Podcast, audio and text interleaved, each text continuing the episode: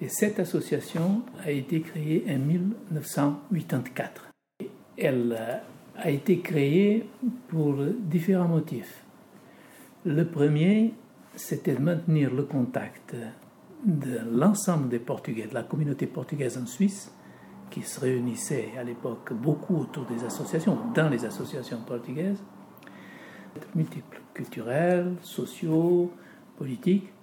Mais en tant que fédération, ce que nous souhaitions, c'est que le gouvernement portugais fasse plus attention à la manière dont les Portugais vivaient en Suisse, leurs droits, les services de l'État portugais qui existent en Suisse, comme les consulats, les ambassades, qui fournissent des services à la communauté, qui ont aussi des assistants sociaux pour les cas difficiles, quand il y a des difficultés mm. avec les Portugais. Alors, le premier objectif, c'est de maintenir ces contacts avec le Portugal pour tenter de défendre au mieux la situation des Portugais qui habitaient en Suisse, dont la plupart étaient, dont souvent ils étaient euh, associés eux-mêmes dans une petite association à Zurich, à Genève, à Lausanne, un peu partout.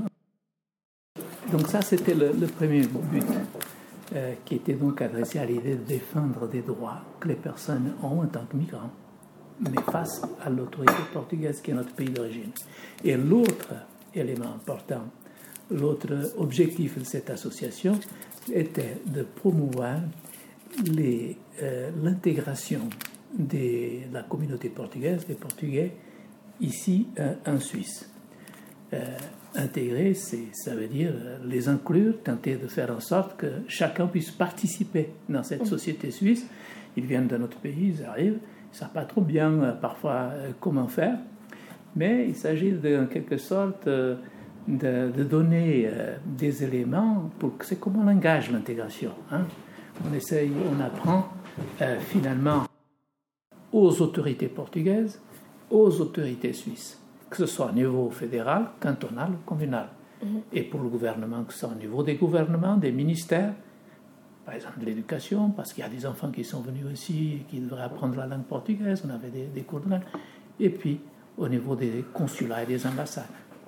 Les représentants de l'État portugais, communauté qui a beaucoup immigré depuis des siècles, mais surtout euh, dans les années 60. Dans les années 60. Et en Suisse, à cette époque, il y avait très peu de migrants, alors qu'ils étaient beaucoup. Il y avait beaucoup de Portugais parce qu'ils immigraient massivement. Il y avait des centaines de milliers de personnes, une centaine de milliers de personnes chaque année qui migraient du Portugal à cette époque. C'est beaucoup de monde parce qu'on a 10 millions, mhm. un peu plus à l'époque que la population de la Suisse. La Suisse c'est 8 millions, là-bas c'est 10 millions. Mais 100 000 personnes sur un million partaient chaque année. Et ça fait un million tous les 10 ans. Imaginons que ça continue pendant 10 ans, ça fait 10 millions. C'est toute la population qui part. Mais 100 000 personnes. Et ils partaient dans toute l'Europe à partir d'un certain moment. Pourquoi partaient-ils? Parce qu'il n'y avait pas d'emploi au Portugal. Il y avait une dictature militaire à l'époque. Les gens étaient pauvres. Donc la dictature qui euh, avait, euh, voilà, ça, ça, veut dire qu'on ne peut pas, on n'a pas la liberté d'expression quelque chose qui ne convient pas au gouvernement.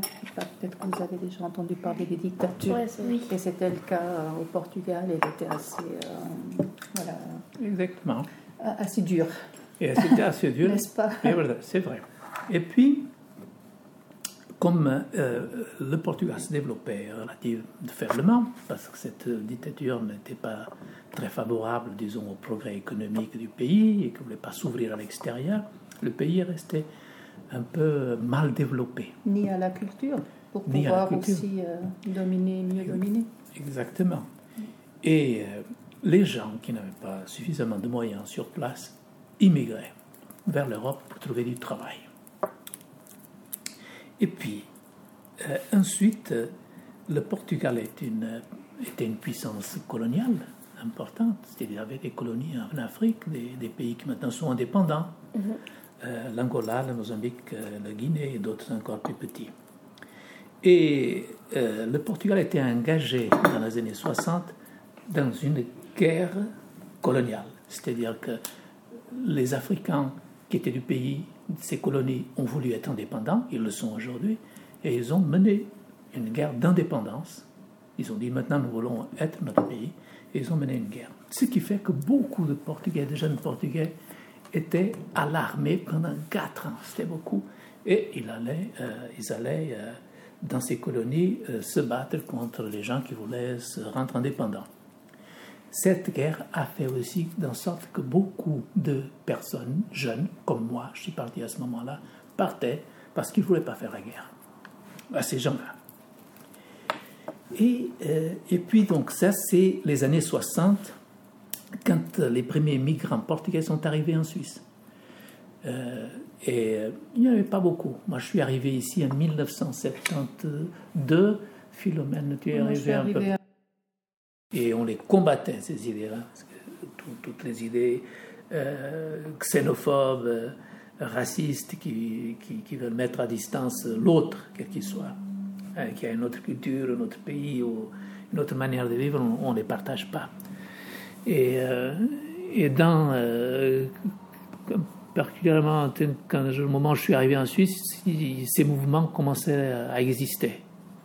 Donc les premières initiatives, euh, initiatives xénophobes datent de la fin des années 60. Mhm.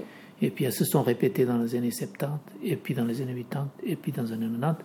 Et elles sont devenues malheureusement de plus en plus puissantes, ces idées, chez les gens. Et on les combat toujours, mais tu vois, parfois il faut admettre peut-être qu'on ne fait pas le, euh, nécessaire pour que ces idées ne, ne progressent pas aussi vite. Moi, je n'étais pas encore en, ah, Suisse à l'époque euh, de, euh, des années 60.